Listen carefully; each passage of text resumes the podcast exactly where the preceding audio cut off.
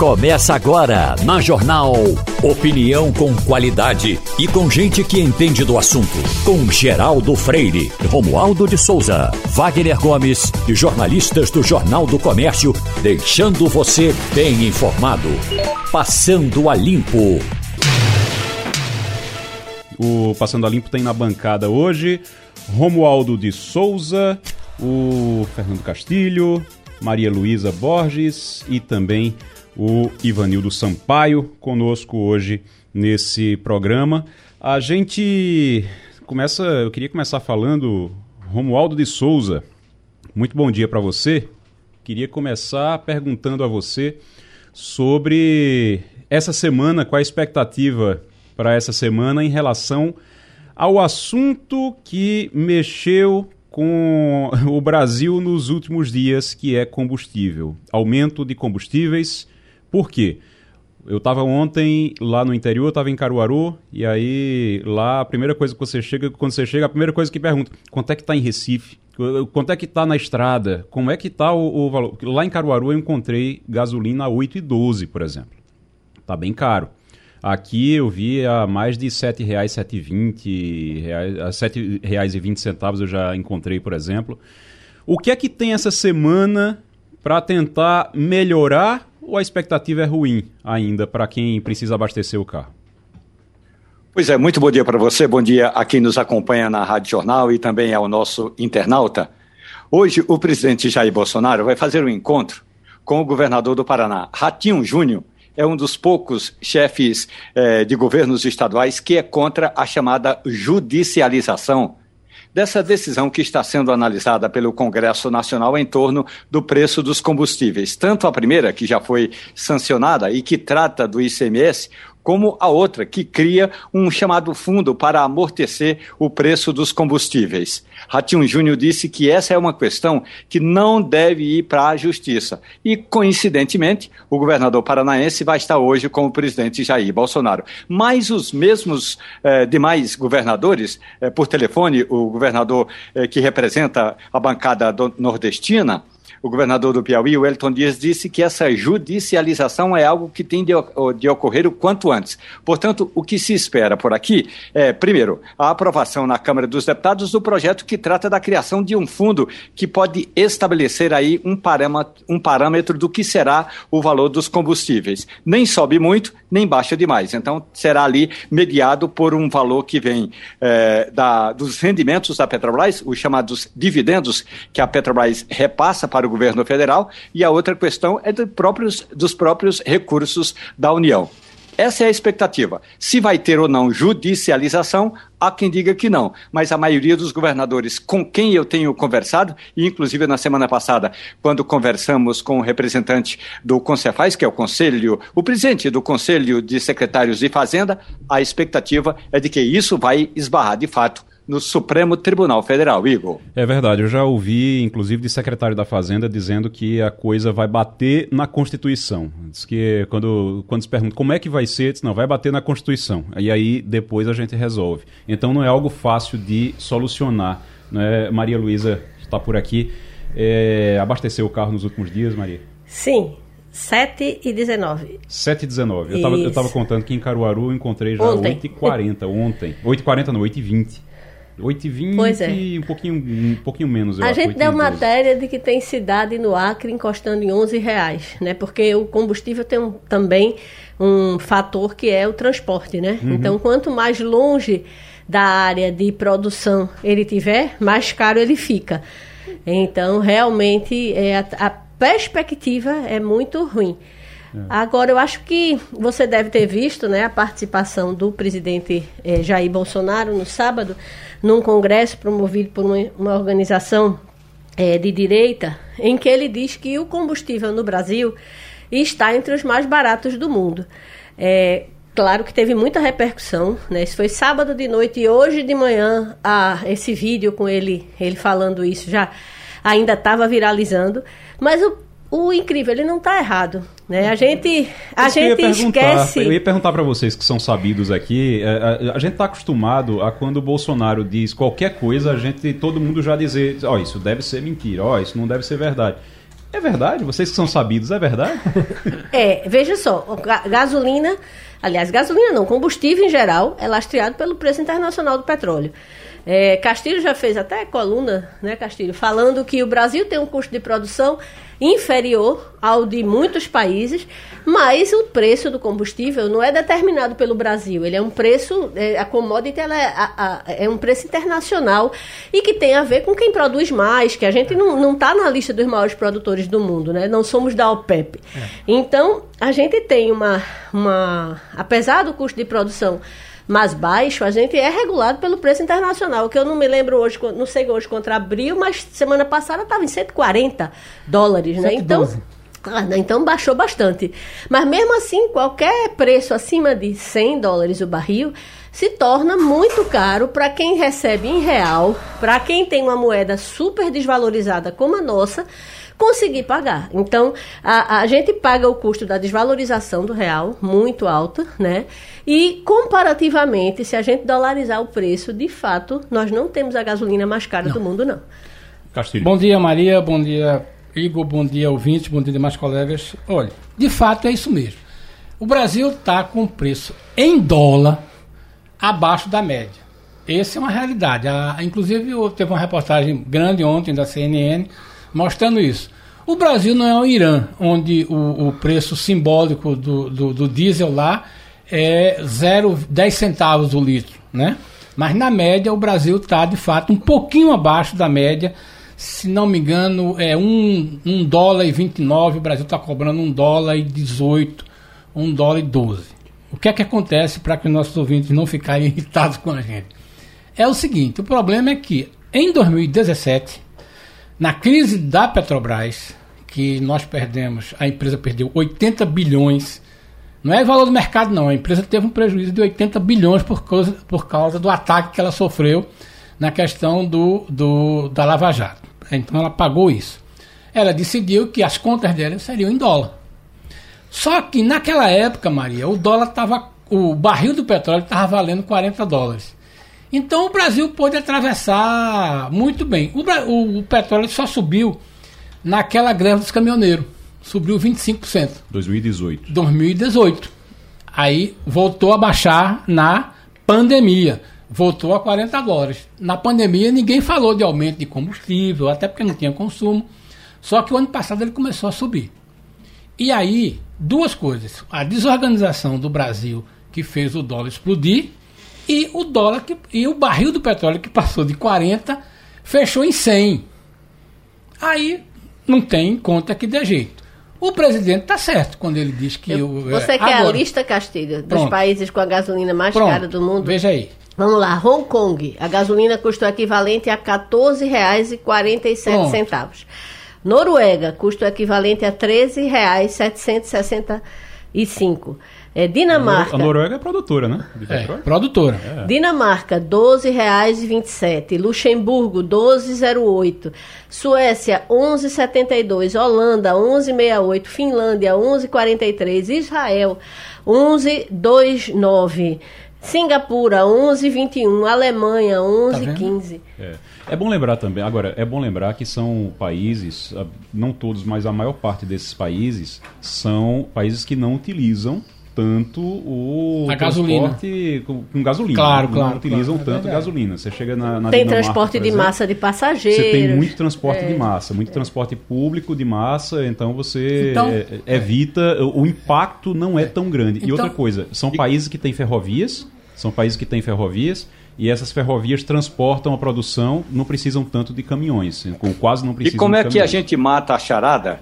Com a Argentina, aqui vizinha, com a inflação quase o dobro da inflação do Brasil, com o peso desvalorizado, e você consegue comprar a gasolina por o, o equivalente em real R$ 4,55. Mas tem subsídio? Essa é uma outra charada. Mas tem subsídio não?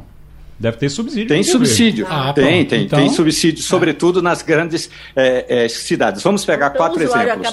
Em Buenos tudo. Aires tem, tem um subsídio do governo federal, em Córdoba tem subsídio do governo da, da província, do governo Uhum. estadual, em Mendoza também tem subsídio e na região de Sacramento também tem subsídio. Então Porque- tem essa questão toda do subsídio. Se retira o subsídio, vai lá para cima. Mas a questão é, o Estado pode pagar subsídio? Na Argentina pode. Está quebrado, mas pode. O problema, o problema é que aqui a gente também poderia, não fosse a legislação e não fosse, nesse momento, a, a- a- aí você entra teto de gastos, você entra É um monte aí. de problema. O problema é que a gente pode, até poderia aqui, só que a gente não tem como, a gente não É, tem é, pra- um mecanismo para isso atualmente. É. Precisa mudar a lei, que é, É. o que está se fazendo. Agora, deixa eu só é, chamar Ivanildo Sampaio também, porque é o seguinte: tudo isso, e é isso que eu estava falando agora, é quando você tem. Nesses países a gasolina é mais cara, o combustível é mais caro, é verdade, mas a produção, por exemplo, você consegue movimentar a produção através de ferrovias.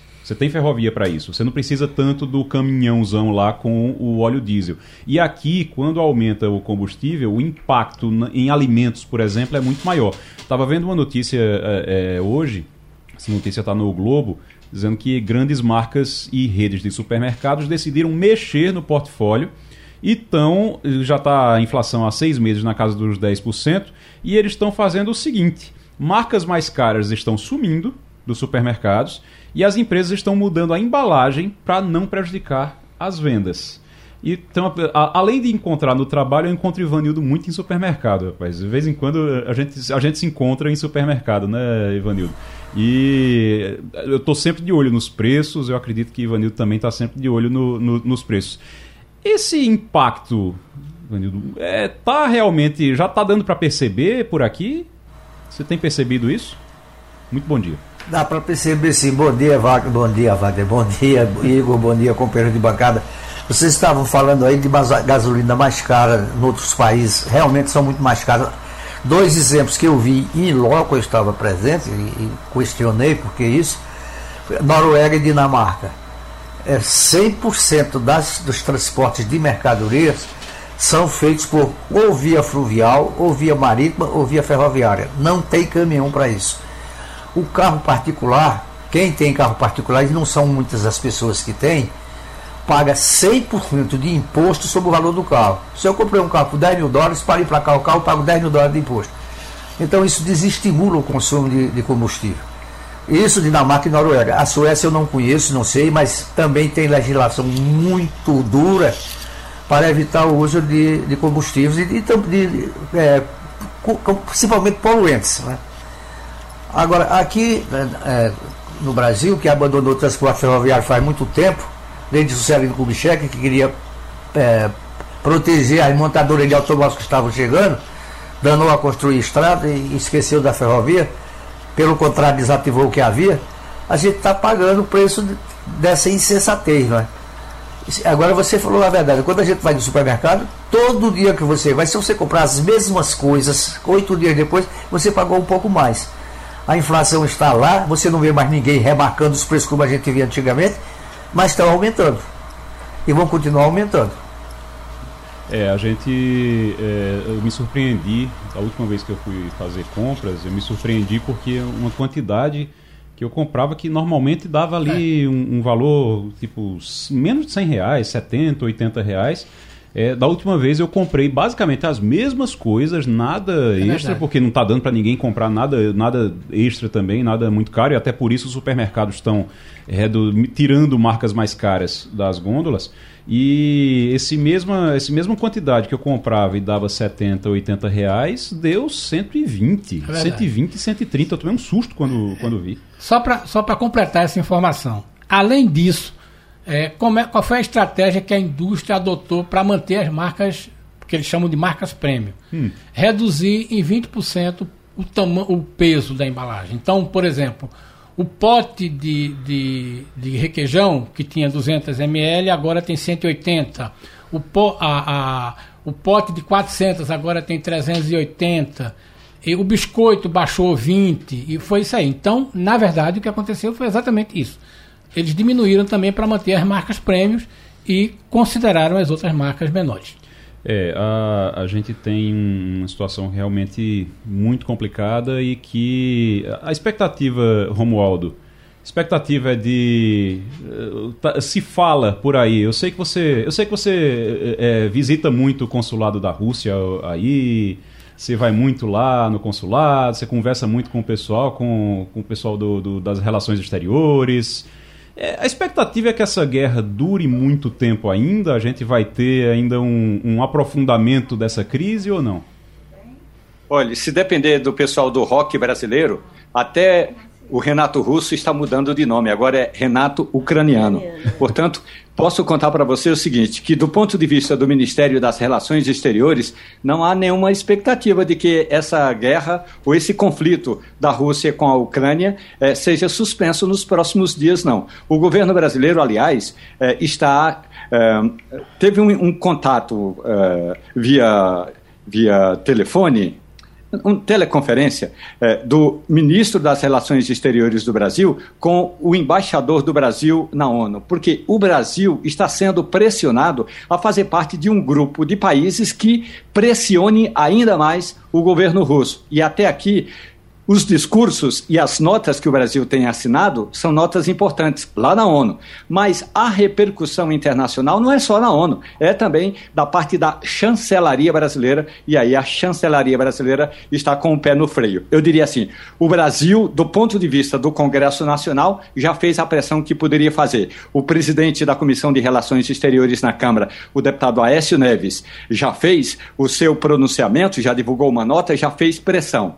A, a presidente da Comissão de Relações Exteriores no Senado, também já fez a pressão. Então, é, essas notas, elas estão saindo a cada dia. A questão toda é que num conflito como esse, notas como essa eh, são feitas notas de repúdio, tem pouca repercussão na chancelaria brasileira ou em alguns países. Ah, inclusive, eu estive no fim de semana com o embaixador do, da, da, Argentina aqui no Brasil. E esse olha me disse o seguinte: olha, do ponto de vista do Mercosul, nós não temos nenhuma expectativa de que esse conflito termine por enquanto. Ou seja, dificilmente nós vamos ter uma trégua nos próximos dias. Rapaz, esse negócio de nota de repúdio é, virou uma piada né, no Brasil. É, é, aquele, tem uma, uma expressão nos Estados Unidos que eles usam que é the buck stops here. É quando você, você não pode deixar o problema, não, a, a, a última autoridade ela não pode se meter no problema logo no início porque senão depois não vai ter quem resolva. É e o, o, problema da, da, falta de credibilidade das notas de repúdio é que você começa a soltar tanta nota de repúdio, nota de repúdio, nota de repúdio, que daqui a pouco nota de repúdio não vale de nada mais, como já a gente sabe uhum. que não vale. Uma é, notícia que é, trouxe, quem trouxe foi a Roberta Soares, lá do Jornal do Comércio, é, aqui no JC. Recife, mesmo com a pandemia, é a capital mais congestionada do Brasil, de novo. É impressionante isso. Eu estava hoje vindo para cá e estava conversando com o um motorista do Uber e ele dizendo que ele dizendo, olha, eu acho que é porque os trechos são pequenos e mesmo assim a gente demora muito para percorrer esses trechos. Vocês tiveram dificuldade para chegar aqui hoje? Sim, sim. Na verdade, Maria? a gente está retornando ao padrão que a gente tinha de, de é, trânsito antes da pandemia. Agora, deixa eu perguntar, quantos quilômetros dá? Não sei se você tem esse dado. Dois e meio, da minha casa até aqui. Dois quilômetros e meio é. E você tem dificuldade é, para chegar. É, antes da pandemia, tinha situação que era mais rápido chegar aqui a pé do que pegar o carro, tirar o carro da garagem. A questão é que nessa lua do Recife, você chegar a pé, você chega lavado de suor. Então você precisa realmente é, é, ou sair muito cedo ou voltar muito tarde. Aí tem a questão de risco e tudo mais. Mas é, é hoje eu fiquei é, um bom tempo aqui na Cruz Cabugá, meio que parada é, aguardando, porque e você vê que não é não é nada, não é nenhuma ocorrência, é, é aumento da quantidade de carros é, que, tá, que tem na rua. Roberta fala, né, que o home office em muitos casos veio para ficar. Veio uhum. sim, mas a gente vê atividades, várias atividades totalmente normalizadas, caso de escola, por exemplo, que causa um impacto grande no trânsito, não é? É, é comércio, banco, serviços em geral são, são é, é, é, atividades que naturalmente exigem que a pessoa é, é transite, né? Eu, tô vendo aqui que Roberta traz uma informação que é a seguinte: Recife perdeu o equivalente a seis, o recifense, né? Perdeu o equivalente a seis dias e oito horas no trânsito em 2021. De todos os dias, de, dos 365 dias do ano, perdemos uma semana. Seis Já dias, a gente perdeu mini- quase uma semana. férias, né? Perdeu quase uma semana preso no trânsito. A gente está na linha agora com o Estênio Coentro, que é vice-presidente do Conselho Regional de Engenharia, e para falar um pouquinho sobre isso. Estênio, muito bom dia para você. Bom dia, Igor. Bom dia aos ouvintes da, da rádio, Maria Luísa, minha amiga, Ivanildo, Romualdo, enfim, Castilho. Muito bom dia, é um prazer estar com vocês de novo. Ô, Estênio, é, primeiro, a gente, uma coisa que o, o- a gente percebe, e é verdade, as distâncias não são tão grandes. Recife não é uma cidade extensa, uma cidade com distâncias muito grandes, é, principalmente na área mais central, mas você tem uma dificuldade para percorrer esses caminhos que não é brincadeira. Qual é o problema do Recife? O que é, o que, é que faz com que o Recife seja a cidade onde se perde mais tempo no trânsito? É, eu, eu digo sempre que nos últimos 20 anos o problema do Recife é transporte público de qualidade. É, não existe prioridade para o transporte pelo metrô. Essa é uma tecla que eu venho discutindo muito com Roberta Soares, que enquanto você tem prioridade, por exemplo, para resolver o assunto da BR-232, da saída do Recife, estão investindo agora, o Estado e a Prefeitura estão investindo 100 milhões de reais, o metrô precisa de 500 milhões para ficar com um nível de serviço que pode transportar 800 mil passageiros por dia. Então, é, ficam alegando que o metrô é federal, mas a 232 também é federal. Na hora que tem uma decisão política, você investe no metrô. Você, o transporte público que nós dispomos hoje, ele é ruim. Chega 5 horas da tarde ali na Praça do Derby, você vai ver o que é um campo de batalha. É ônibus cortando ônibus, é o pedestre numa calçada estreita. Se tiver chovendo, é pior ainda. Ele às vezes está no meio da rua, dando a mão, pedindo para um ônibus, pelo amor de Deus, parar. Enfim, quando o transporte público é ruim, imediatamente a pessoa vai procurar uma alternativa. Ninguém vai ficar no calor, como Maria Luísa estava falando há pouco. Ninguém vai ficar na chuva, porque o transporte é ruim. São Paulo investe em transporte público, investe. E por isso está numa posição, segundo a matéria da Roberta Soares, uma posição menos ruim que a de Recife. Né? A cidade de Londres tem engarrafamento, mas tem um metrô que tem 400 quilômetros de trilho e transporta 5 milhões de passageiros por dia. Quem optar andar de carro vai sofrer, vai pegar. Londres tem engarrafamento, mas quem precisa se deslocar pela cidade se desloca com qualidade, com conforto. É, e- esse é o aspecto mais, mais forte da nossa colocação, Igor. Esse E número- o outro Sim. muito importante é a questão do atraso tecnológico, por exemplo, da rede semafórica da cidade. Essa rede é de- da década de 90 e ela é uma rede que o- parece que um semáforo é intrigado do outro, abre um, fecha o seguinte, e aí isso começa a dar um efeito cascata na cidade, a cidade não anda. É, no ano de 2018, por exemplo, a CTTU aplicou 100 milhões de reais de multas. Esse dinheiro, com esse dinheiro, você gastando 20 milhões, você tinha reformado a rede semafórica todinha da cidade, colocando semáforo inteligente, como tem em todas as cidades do mundo. Isso já ia dar um alívio grande para quem é obrigado a usar o transporte individual. Esse número que Stênio está falando, esse ranking que Stênio está falando, a primeira cidade, então, onde se perde mais tempo por ano em congestionamento é o Recife, 92 horas. Depois vem o Rio de Janeiro com 82 horas, tem uma diferença de 10 horas aí do, do Recife para o Rio. Depois São Paulo, 71 horas. E aí vem Fortaleza, Salvador, Belo Horizonte, Porto Alegre, Curitiba e Brasília. Mas deixa eu, deixa eu conversar, deixa eu chamar o Ivanildo. Ivanildo Sampaio.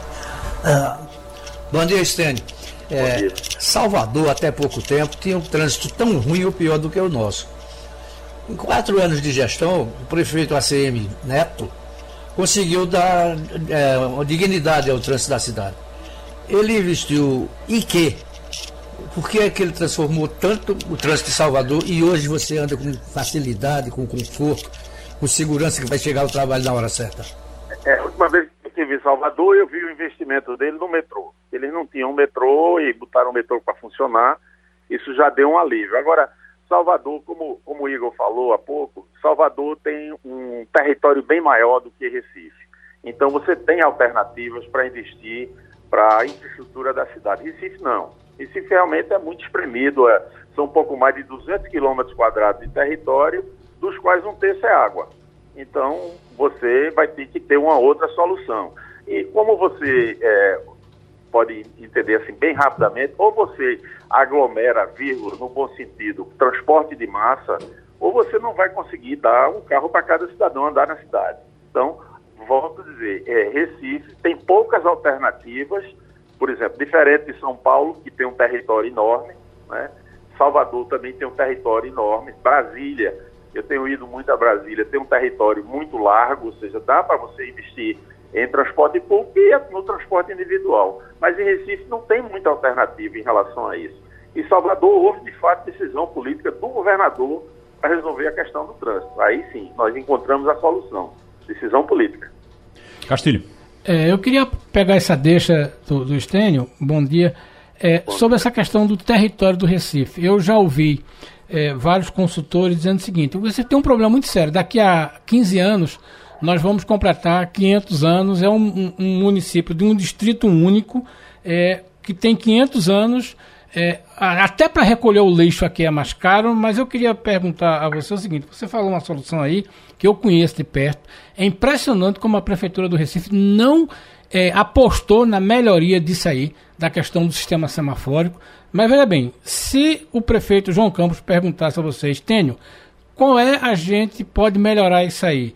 É, a gente tem um terreno confagrado, a gente tem um terço de água, a gente tem uma cidade complicada de, de, de, construção, você diria o quê? Começava por trocando o sistema semafórico ou você tem alguma solução para a gente dizer assim, o caminho é esse, prefeito?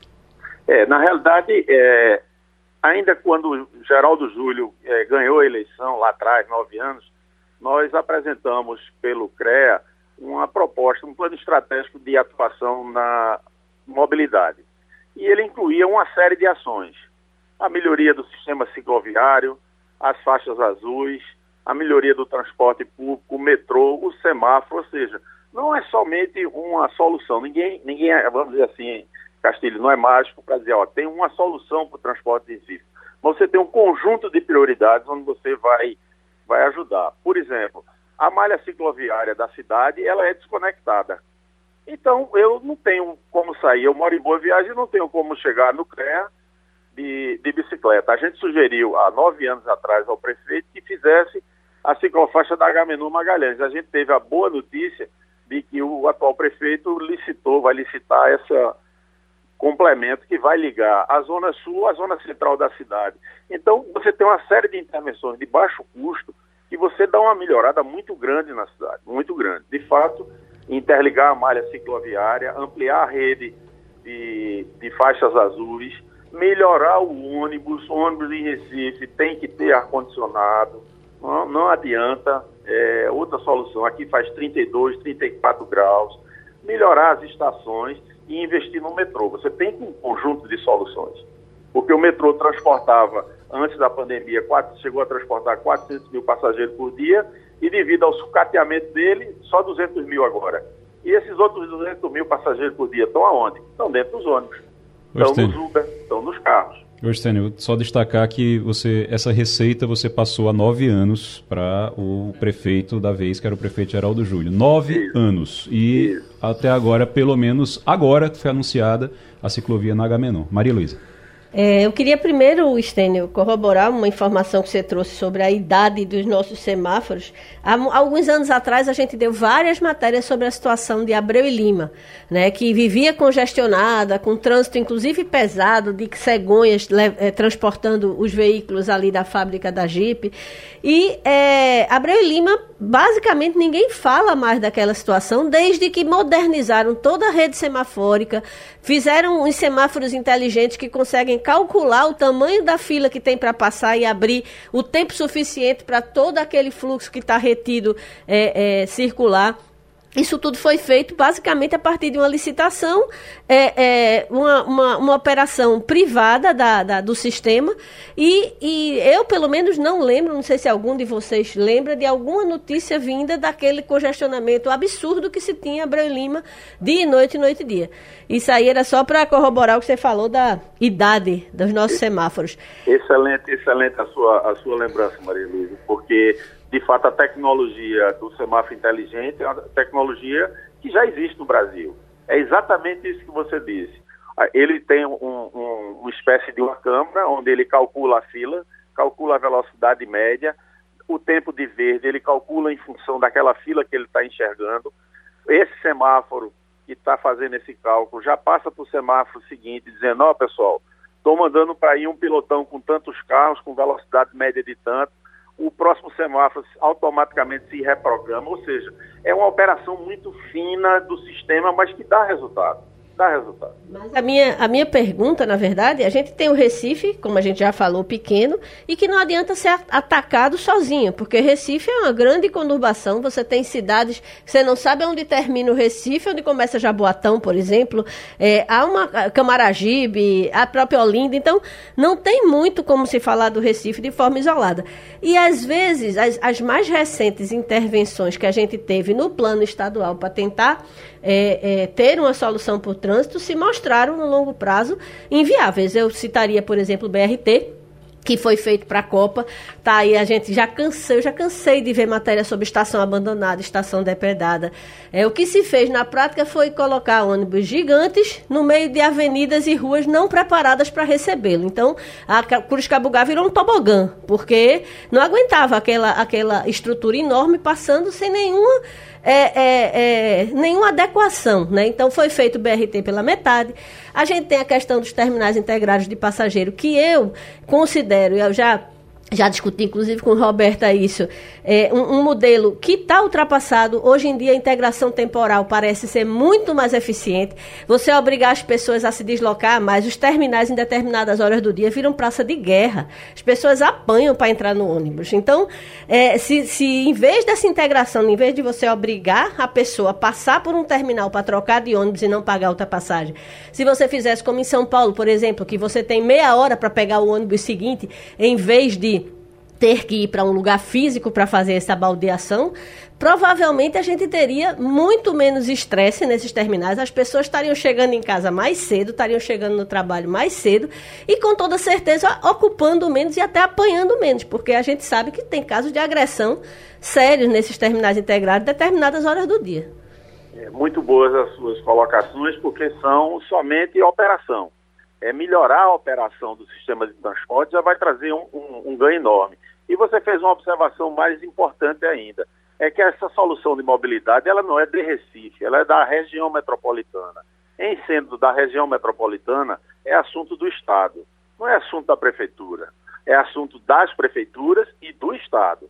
Essa é que é, tem que sentar e conduzir essa solução de uma forma planejada, com assistência técnica da melhor qualidade. Por exemplo, você citou o asfalto do Tobogã, o asfalto da Cruz Cabugá é um tobogã, porque a solução técnica é ruim. Coloca asfalto no lugar que é para usar placa de concreto.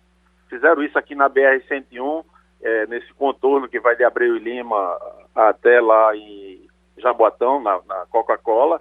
E tem lugar que está sendo refeito uma vez, duas vezes, três vezes. A solução técnica é ruim. É, o BRT é uma solução técnica ruim.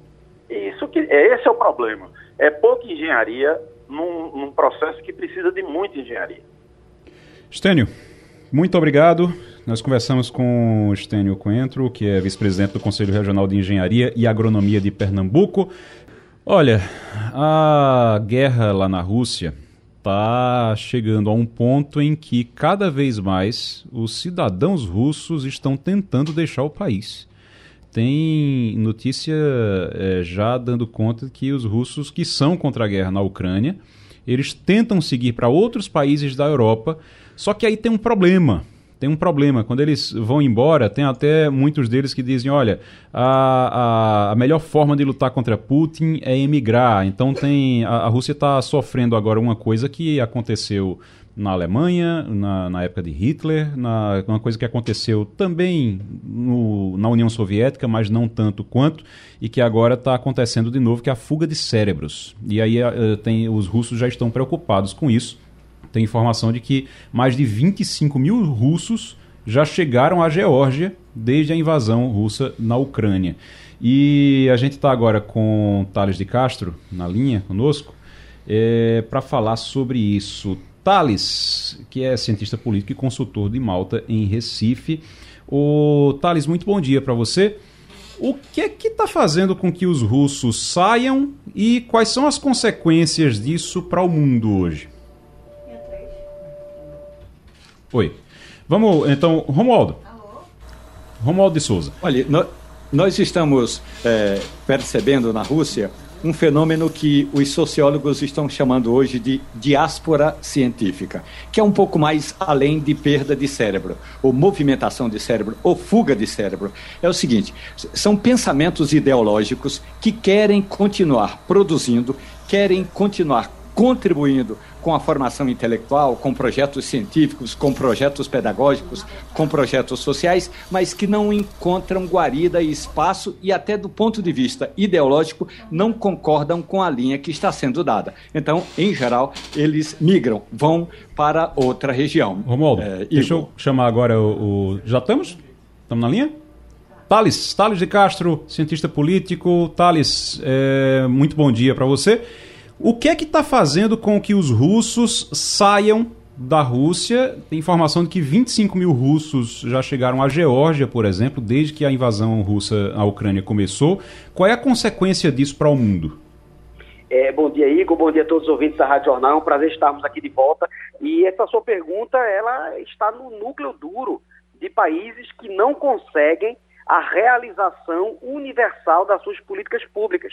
Em particular, políticas públicas de retenção do capital intelectual, do capital humano, ou seja, a chamada é, retenção dos cérebros, que são aqueles setores estratégicos para a economia, nos mais diversos é, segmentos do, do, do, saber, né? A tecnologia da informação e comunicação, setores médico-científicos, setores também das humanidades, ou seja, professores, pesquisadores, pensadores. Então, quando um país não consegue a, realização plena das suas políticas públicas de retenção desse grupo muito privilegiado de uh, uh, pesquisadores, eles naturalmente migram, né? porque acolhem, recebem acolhida uh, em outros países que fornecem qualidade de vida, estabilidade socioeconômica, políticas públicas para que esses seres pensantes é, deem é, continuidade e aprofundamento às suas é, pesquisas. Então, esse é um fator que, a partir dessa guerra russo-ucraniana, começada naquela quinta-feira, dia 24 de fevereiro, é, tem gerado. Né? É, e a, a, gente sabe que a Rússia tem uma tradição acadêmica muito forte, né? e esses pesquisadores russos têm realmente migrado, buscado um pouco mais de estabilidade e de condições mínimas, né? mínimas de, de sobrevivência. A gente viu o, o rublo, que é a moeda nacional da Rússia, despencando, né? virando pó, efetivamente, uma desvalorização que está entre 30% a 35% do valor de face. Então, isso destrói as economias uh, pessoais, familiares, além de não haver condições estáveis para a continuidade dessas pesquisas e desses é, é, segmentos acadêmicos. Romualdo de Souza. Professor, bom dia para o senhor. Não sei se o senhor ouviu o meu comentário antes a respeito da chamada diáspora científica, mas os institutos científicos eh, da Rússia inclusive aqueles que têm subsídio, que têm recursos é, do Estado russo, também estão perdendo o cérebro. Portanto, essa fuga eh, se dá tanto do ponto de vista dos institutos ou dos cientistas que trabalham no Estado ou com o apoio do Estado, mas também aqueles pesquisadores, professor, que estão na iniciativa privada, mas que não encontram espaço, não, não encontram guarida e agora condições financeiras para trabalhar. Pois é, Romualdo, muito bom dia para você. Seu comentário foi muito feliz, no sentido de gerar uma diáspora, uma diáspora de pesquisadores e também de institutos de pesquisa. Eu acho que eles caminham de mãos dadas, né? Se um pesquisador não tem um locus, não tem um, um local que possa naturalmente favorecer esse pensamento de ponta, esse pensamento de vanguarda, ambos migram, não é? Não só, repito, os pesquisadores, né, as pessoas físicas, como também as próprias pessoas jurídicas que buscam outros países com melhores condições, não é? A América do Norte, a Europa Ocidental, a Austrália mesmo, não é? Uh, acolhendo essa verdadeira fuga de cérebros. Então veja que o alcance de uma guerra desastrada como essa vai atingir naturalmente o pensamento científico, a transformação social de uma sociedade não é, no médio e longo prazo. Então, realmente é uma situação é, muito danosa para a Rússia, é, tendo que fazer com que os seus pesquisadores uh, encontrem guarida, a palavra é essa, né? Guarida em outros países que fornecem isso que a Rússia está carecendo. Tem um problema sério nisso, que o clima é, contra a Rússia no restante do mundo, contra os russos no restante do mundo, não é brincadeira. Tem lugar que eu estava vendo imagens do povo jogando vodka no chão, jogando vodka na, na, no lixo, que é para é, não incentivar, porque é contra a Rússia. É, tem gente, o, o McDonald's, eu acho que fechou mais de 800 lojas. Ontem foi hoje, acho que foi ontem, fechou mais de 800 lojas é, de uma vez assim, fechou e demite todo mundo e acabou. Então você imagina a quantidade de pessoas que foram demitidas ali. Os franqueados ali, russos que ficaram. Os franqueados russos que ficaram no prejuízo e as pessoas que perderam o emprego. Mas aí o, o McDonald's fecha tudo e aí saiu todo mundo é, impondo suas sanções contra a Rússia e um, existe um sentimento contra os russos também. E aí esses países que, esses cidadãos russos que tentam deixar o, praí, o país estão sofrendo com xenofobia também. Mas deixa eu chamar Ivanildo Sampaio agora. Bom dia, Thales. Bom dia, Ivanildo. A gente sabe que durante o período da cortina de ferro, enquanto a União Soviética esteve na mão dos comunistas, era praticamente impossível deixar as fronteiras do país. Ninguém saía. Desde a época de, de Khrushchev, eu estou falando nem da época de Stalin, mas na época de Khrushchev, de Brezhnev, não se saía da União Soviética. É, hoje, não é, a gente não pode dizer que a Rússia é uma democracia, mas era muito mais liberal, está muito mais liberal do que foi no passado. Por que só agora esses cientistas estão deixando o país? É, porque na verdade é um somatório de fatores, né? É, esse, é, a, a guerra, eu acho que precipitou uma corrosão do sistema econômico financeiro e certamente é um, um fator causal, uma provocação muito significativa para essa migração, essa diáspora, como bem é, pontuou Romualdo. Então, observe que uh, quando um país, no caso da Rússia, ela fica excluída do sistema internacional de pagamentos e compensações, não é, que é o sistema SWIFT, isso atinge em cheio a cooperação acadêmica internacional, a cooperação científica, que precisa desse intercâmbio não é? onde naturalmente o SWIFT era o lastro não é? para possibilitar verbas internacionais, bolsas, enfim, toda sorte de integração internacional a outros grandes centros. Então, quando isso acontece, você tem uma ruptura. Quando você tem é, a corrosão do valor de face da moeda nacional russa, que é o rublo, isso, na verdade, também é outro fator causal. Instabilidades diversas, assimetrias, além da questão que foi aqui mencionada, que é um sentimento internacional eu não quero chamar de russofobia, não é isso, mas certamente de muita animosidade. Então, o que há é um sentimento de, de, de, de simplesmente migrar para esses é, outros países. Esses, esses, diplomas avançados de, de pós-doutorado, doutorado, geralmente tem um intercâmbio internacional já de maneira muito natural. Né? Então, é um passo que possibilita esse tipo de, de saída. de Castro, muito bom dia para você, muito obrigado pela participação. Sei que seu tempo está apertado, a gente teria, teria mais assunto aqui para passar mais uma hora conversando sobre isso, mas sei que seu tempo está apertado. Muito obrigado, amigo. Muito obrigado, Igor. Um abraço a todos, saudações, contem comigo. Rapaz, só. Castilho. Só para comentar essa questão da, da fuga de cérebros né? Que é uma coisa que o Brasil sofre muito nessa questão da integração. É isso que eu ia dizer, rapaz. Mas é, é a preciso... gente fala da Rússia, mas o é, Brasil é, que a gente perde também de cientistas. O curioso, o curioso desse negócio é que lá são motivos diferentes. Veja bem, é, o noticiário internacional mostra uma coisa bastante curiosa. É a partir do, da, da, da Sputnik que eu comecei a ler algumas coisas e vi que é, mesmo em russo tem muita coisa em português, muita coisa em inglês. Mas é uma coisa bem interessante. Putin, de fato, é, tem investido pesado em alguns setores, como armamento, medicina, é, agricultura e principalmente tecnologia da informação. Mas o problema é o seguinte, é que por força da questão dos oligarcas, e aí a gente começa a entender alguma coisa, é que as coisas são muito direcionadas. Por exemplo, o instituto que fez a Sputnik recebeu muito dinheiro do fundo russo. Mas eu estou falando muito dinheiro mesmo. Por quê? Eles não estavam mirando essa vacina. Eles estavam mirando uma vacina, uma, uma, uma, uma, uma gripe, uma SARS, né? uma, uma, uma, uma síndrome no Oriente Médio. Então, no meio do caminho, chegou a, a vacina da Sputnik. Mas veja bem, os russos praticamente remontaram sua indústria de, de medicamentos. Mirando o quê? Os países do Oriente Médio, os países da, da, do, do, da, do Extremo Oriente, aquela região dali. É um negócio.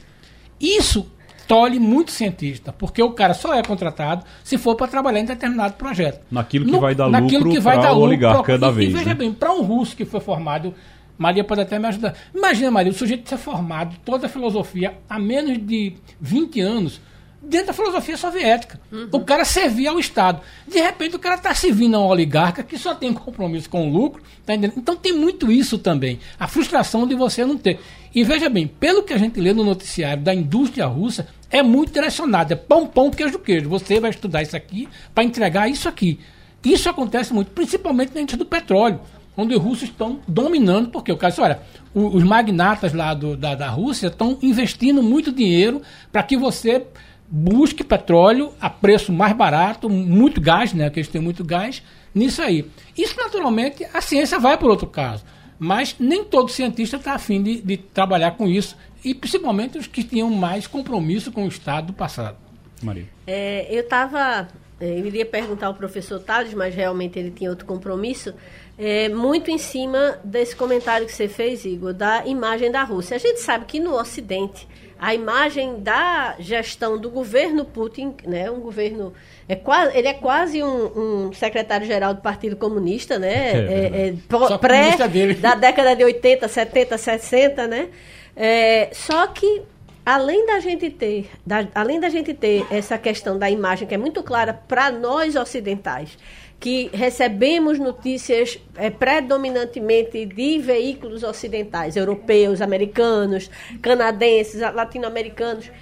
Eu queria muito, curiosidade minha, saber como está a imagem da Rússia é, na população do Oriente. Por exemplo, como está a imagem da Rússia entre o chinês comum? Porque o chinês, a gente tem sim todo um controle mas o chinês ele circula muito, ele, ele vai para outros países, ele tem uma ligação com o, os Estados Unidos muito grande, ele tem parentes morando ali na costa oeste americana. Né? Então, eu, me, me dá curiosidade, como é que está a imagem da Rússia para o japonês, para o coreano? Não posso saber da do coreano que vive do na Coreia do Norte, dá, né? porque não ninguém vale, sabe. Mas, mas você o... falou dos do chineses. Os chineses, é, junto com os brasileiros, mas o, o chinês está em primeiro, são os que mais têm residência em Portugal, por exemplo, mais compram. É, pois é, então o Portugal. intercâmbio da China com o mundo é muito grande, ao é. contrário da Rússia. Você não tem tanto, tanto trânsito. Uhum. É, os chineses forneceram o, o, o sistema para reemitir os cartões de crédito dos russos, porque de uma hora para outra eles pararam de ter cartão de crédito. A Visa saiu de lá, o Mastercard saiu de lá, a American Express foi é, é, a primeira. Então, na verdade, é, o, o, o, russo de classe média, o russo intelectual, ele está vendo uma corrosão de todas as de todos os seus meios de vida. A moeda dele derreteu, né? não vale mais nada, o, o cartão de crédito dele não funciona mais. As economias dele viraram. A, a, a, família dele perdeu o emprego, né? Porque vê, as, a, e de uma hora para outra, né? Isso. As famílias perderam os empregos de uma hora para outra. Você deve ter tido um, um crescimento assombroso no número de desempregados. Então a gente sabe que a população russa também está pagando muito caro por essa guerra, que segundo Putin não é guerra, né? É uma operação especial militar. Né? Não pode chamar de guerra o que todo, o que, que todo mundo está vendo. É interessante que o, o, Vladimir Volodymyr Putin, o que ele fez ao longo desses últimos anos foi fingir que era pró-Ocidente, ficar ali dando uma ideia de que era liberal, de que estava abrindo a economia, quando na verdade agora mostra, agora está bem evidente, ele sempre quis foi voltar com o território com que Soviética. a União Soviética ele tem, tinha, ele é um expansionista, o Império Russo, isso, né? Ele é um expansionista. É, ele é, A gente falou, eu falei que ele era um secretário-geral, mas eu acho que, na verdade, ele era quase um, ele quer ser um kizar. Ele é né? é quase um kizar. ele se, você, um agora, se você observar direitinho, por exemplo, tem... em Mario, eu estava vendo um documentário sobre ele, sobre o Putin, esse fim de semana agora, e se você observar direitinho, ele tem lá imagens, vídeos dele com Bush, com George Bush. Uhum. George Bush foi para lá, dirigiu o carro com ele, brincou com ele e tudo. Quem mostrou Aí- muito bem quem é Putin foi aquela série é, House of Cards. É bem naquele. É, É, bem aquele, naquele, tom. aquele russo É. Uhum. que chamava VP, né? Era, eu não me lembro o nome do personagem, mas ele faz uma associação com o mesmo. é, Vladimir Putin, V né? e, e mesmo P. Ivanildo Sampaio, a gente está falando da Rússia aqui e é uma situação que se vive hoje. É, para, para os russos, Maria Luísa estava relatando aqui, não é uma coisa fácil de você viver is- um isolamento desse, né? Ô, ô Wagner, ô Wagner, só quero chamar Wagner. ô Igor, o que está acontecendo é o seguinte, há uma guerra de informação muito grande. Quem já leu sobre a história russa, e eu já li, não sabe o quanto eles valorizam a terra, o quanto eles são apegados ao chão. Eles culpam muito mais Joe Biden e os líderes ocidentais pela crise que estão vivendo do que culpam Putin. Não tem nenhuma dúvida que Putin é querido por eles. É uma questão histórica, é uma questão de quatro, 400 anos, 500 anos, 600 anos, onde eles choram pelo chão. Não é? Alguns que estão saindo, certamente é porque tiveram convites talvez irrecusáveis, mas é, não é assim não, não é. E aproveitar tá o assim, momento não. para sair, né? É. Alguns saíram, outros não vão sair, vão ficar. Por quê? Porque eles são patriotas, são patriotas mesmo. Daqueles que choram pelo, pela terra, que lutam pelo chão. É, e ninguém imagine que eles estão culpando não ter cartão de crédito a Putin, não. Estão culpando a Biden.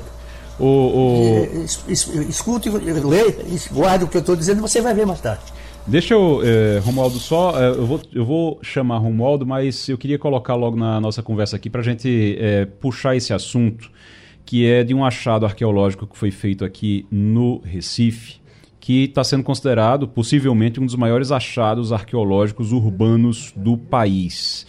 E a gente está na linha agora com a Sueli de Luna, que é coordenadora geral do projeto e professora da Universidade Federal Rural de Pernambuco. Sueli, muito bom dia.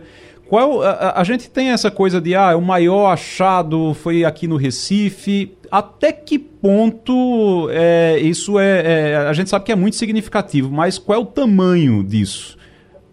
Bom dia, bom dia Bom a dia. todos que estão nos ouvindo. Bem, quando a gente fala um dos maiores achados né, da arqueologia urbana, que a gente chama, arqueologia urbana é aquela que trabalha com a parte das cidades, é não só a nível das informações que a gente vai ter a partir dos, do- das escavações que estão sendo realizadas, mas também do quantitativo de material que a gente está retirando desse local, né? A gente tem uma história aí que vem desde o século do final do século XVI, que é o, o, o Forte de São Jorge, até a atualidade, né? Porque na verdade a gente a história é um processo contínuo que a gente não pode achar que é somente aquele passado mais distante, mas como esse passado influencia nas nossas eh, nas nossas vidas hoje, né? Então é, a importância desse achado é justamente a gente poder ver uma outra história da cidade do Recife, não apenas do ponto de vista né, dos casarios antigos, das igrejas, das fortificações, mas a gente ali, principalmente com o cemitério que a gente, tá, que a gente encontrou, que realmente, em termos de quantitativo, é extremamente significativo, é tão significativo quanto o que foi encontrado no Rio de Janeiro, na, no caso do Valongo, né, nas escavações que foram feitas lá e que tratou bem de um período imperial. No caso nosso, a gente é um período an- anterior a esse, né? Ainda a gente tem material desde, como eu falei, do final do século XVI. Ô, professora, Então. Deixa eu, deixa eu só, é, inclusive, explicar aqui para nossos ouvintes que isso foi durante o início de uma das construções de um conjunto habitacional ali na comunidade do Pilar, que fica no bairro do Recife, né? E Isso. se, achar, se achou essas relíquias arqueológicas que são do século XVII. Então tem ossada É, e tem outras, tem fragmento de cerâmica, de tijolo da época dos Cachimbos. holandeses. Tem o, o, É. o que mais? Cachimbo. eh, Parece que tinha, tinha escova de dente também. Oi? Tinha escova de dente também, eu falar. Também escova de cabelo, agulhas, é, botões das mais variadas espécies. É, a gente tem ah, louças também, desde faianças, que são as mais antigas, que são do século XVI e XVII, até as louças já do período industrial do século XIX, né? Porque aí tem a Revolução Industrial, então há uma modificação nos hábitos também da população recifense, né, de consumir outros tipos. Então, antes a gente tinha a cerâmica vermelha, a cerâmica comum, que era o dia a dia das pessoas, e isso foi se transformando também. Então, tudo isso a gente tem né, material. Hoje a gente tem calculado em torno de uns 150 mil objetos que a gente tem aqui no laboratório. Esses achados, eles vão ajudando a completar algumas lacunas da história. Isso, a gente vai completando isso. lacunas da história que são muito importantes. Deixa eu chamar Romualdo de Souza, tá lá em Brasília. Romualdo, o que é que você achou? Você acha que, que vai querer vir aqui para olhar, se um dia tiver exposição desse material? Ficou curioso, não? Pois é, professora, muito bom dia para a senhora. Primeiro, gostaria de cumprimentar os pesquisadores. Eu sei o que é ser pesquisador num país como o Brasil. A gente encontra dificuldade de conseguir recursos do Estado, encontra dificuldades para fazer pesquisa com o apoio da iniciativa privada. É só a gente pegar, por exemplo, as pesquisas que são realizadas cotidianamente ali na Serra da Capivara, no estado do Piauí, que a gente vê que se não tiver um, se não fosse a ajuda eh, do governo francês e de algumas universidades e institutos de pesquisa da França, nós praticamente já teríamos perdido aquele patrimônio. Aí então, feita essa esse preâmbulo, eu gostaria de perguntar à senhora quando é que a população recifense, e aí logo logo também estarei no Recife, professora, quando é que a gente vai poder eh, ter acesso, enxergar, olhar esse material encontrado pelos seus pesquisadores? É uma boa pergunta.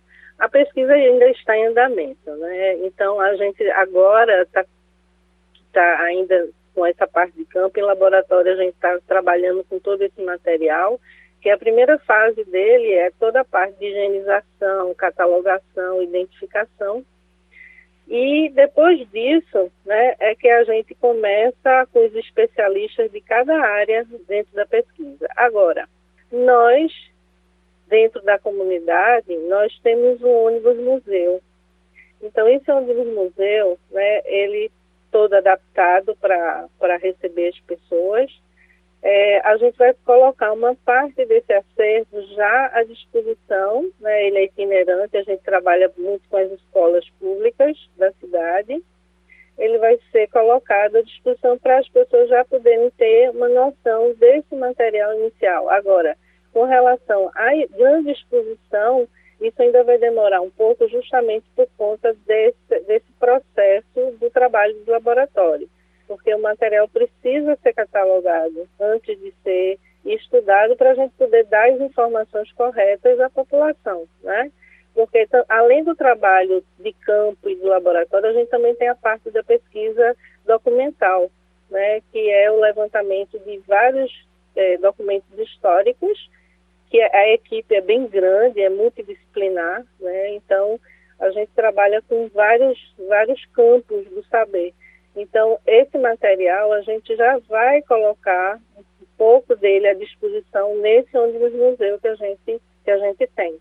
Professora, Castilho tem uma pergunta. Professora, eu tenho uma curiosidade para saber o que é que vai ser feito com a área onde foi encontrado esse achado. Lembrando que há nove anos é, a prefeitura começou a negociar esse conjunto residencial, né? não conseguiu terminá-lo nos oito anos da administração passada. Esse ano o prefeito tentou fazer está conseguindo fazer. Aí veja bem, é, nós vamos perder a área, a, perder, nós vamos ganhar a área é, para um achado arqueológico e, consequentemente, a gente pode perder um espaço para a questão do, dos imóveis. Qual é a solução que a, a, a comunidade científica está organizando? Esse Bem. bloco, pelos blocos que estavam nessa área, terão que ser relocados para outro. Qual é a solução que vocês sugerem ou que vai ser debatido? Bem, segundo a própria Secretaria de Infraestrutura da Prefeitura, esse vai ser realocado. Não vai haver perda do habitacional de maneira nenhuma, certo? Então, tudo vai ser reorganizado e vai se cumprir, pelo menos é essa questão da Prefeitura, da nossa parte, a gente tem plena consciência de que a questão social é extremamente importante e a nossa, a nossa visão é que seja relocado, mas que tudo seja feito para a comunidade. Muito obrigado, professora Sueli de Luna, professora da Universidade Federal Rural de Pernambuco. Romualdo de Souza, a gente sabe que a semana vai ser quente no Brasil inteiro e uh, quando a semana é quente no Brasil inteiro, a fornalha está aí em Brasília. É, como é que está essa fornalha? Como é que ela vai trabalhar essa semana? Olha, o presidente Jair Bolsonaro vai levar a fornalha para o Nordeste. Bolsonaro vai ao Piauí, vai ao Rio Grande do Norte, vai a Belo Horizonte e vai também ao interior de São Paulo. Ou seja, o presidente vai fazer viagens, o que é comum e é importante sair de Brasília e vai fazer viagens justamente para dar uma fortalecida na chamada base aliada. O presidente vai ao Rio Grande do Norte num projeto da transposição do Rio São Francisco, vai ao Piauí entregar uma parte de, um, de uma área de pesquisa numa fazenda de produção de grãos, vai ao Vale do Ribeira, justamente naquele é, projeto em que ele fala tanto que o Brasil precisa ter mais nióbio, pesquisar nióbio, e vai também a Belo Horizonte, numa iniciativa em que o presidente está chamando de startar o programa de ampliação do metrô, do metrô de Belo Horizonte. Então, Jair Bolsonaro vai passar vários dias fora. Aqui no Brasil vai haver uma tentativa importante. As duas comissões de Relações Exteriores da Câmara e do Senado vão tentar debater a crise russa. E aí, como é que vai fazer isso? Vai chamar representantes do Uruguai, do Paraguai, da Argentina e, claro, do Brasil, para que o Mercosul também se mexa e se meta nesse conflito. Porque até aqui, viu, Castilho, nós temos o tal do BRICS, Brasil, Rússia, Índia, China e África do Sul, que é apenas um banco de investimento e que não se mete na política, mas o Mercosul, que é esse aglomerado de países da América do Sul e que está bastante afetado, ainda não discutiu o assunto. Vamos ver se o Congresso Nacional vai de fato se reunir para debater a crise russa, sem contar o, o, o, o projeto que trata é, da questão do preço dos combustíveis. O, o, o, Castilho, eu acho que você é a única pessoa que eu conheço que foi fazer aquele, aquela pesquisa lá no site do Banco Central e encontrou dinheiro. Encontrou dinheiro a receber. Acho que você é a única pessoa que eu conheço que eu foi lá pesquisar. Nada. Você tinha alguma nada, coisa, Maria? Zero, zero. Ivanildo, tinha alguma coisa, Ivanildo? Zero, zero, zero. Zero, zero, zero. Romualdo, nada também? Eu nem um guarda-chuva que esqueci no passado numa agência do Bamerindos consegui localizá-lo. Bamerindos. A Castilha é a única pessoa. Agora, é, é, é, o seguinte, ele me disse já o valor que ele tem para receber. É, todo o valor que está esquecido em bancos lá, Castilho tem um valor a receber. Ele me disse o valor e eu estou pensando seriamente em pegar esse dinheiro e fazer um investimento com esse dinheiro. Pegar esse dinheiro emprestado com Castilho e fazer um investimento. Diga quanto era que tinha na sua conta. Castilho. Olha, eu quero dizer que o valor foi tão alto que eu pedi ajuda a meus amigos da área econômica para me indicarem um advisor da XP, do, do Safra Invest, né, da, da, das corretoras, porque eu descobri que eu tenho 0,2 centavos é, lá na, na, nessa conta. Não vale, não vale a pena nem buscar, né? Não, eu tive que fazer o seguinte, eu tive que transferir essa fortuna para uma outra conta, minha conta normal de salário, mas é isso. Então, essa é uma coisa que é muito interessante, porque é, minha mulher achou 0,1 centavo. Olha aí, tá então, tá vendo? Né, um o dobro de um, dois centavos 50% a menos. Pois é. bem, é, o que eu achei interessante é o seguinte, é como essa coisa é, vai servir para que isso aí? Bom, primeiro, é importante a gente não ter esquecido. Vai servir para limpar balanço de banco. Isso vai ser uma coisa, porque como aconteceu naquelas contas inativas, isso aí vai ajudar muito. Segundo, vai também é, permitir que alguma coisa, algumas pessoas têm 100, 100, a média é 128 reais. Mas a grande vantagem disso aí é o seguinte, é que, primeiro, mostra como o seu CPF está conectado com qualquer coisa. Então, é importante a gente saber que quando você coloca seu CPF lá, tem alguém que olhando lá. Que descobriram isso. Mas eu acho que o grande importante é isso, é limpar isso aí e zerar essas contas. Tomara que a gente limpe isso e mesmo que seja uma frustração enorme que você receba, a grande maioria das pessoas recebem 10 centavos, 20 centavos, né? É, eu conheço pessoas que receberam 21 centavos, outros que receberam 50 centavos, mas acho que talvez a grande vantagem. Agora, é uma enorme frustração porque 130 milhões de pessoas foram no site, 28 acharam que tinha dinheiro e essa fortuna que a gente está recebendo. Vamos então contar nossos centavos e terminou passando ali. A Rádio Jornal apresentou opinião com qualidade e com gente que entende do assunto. Passando a limpo.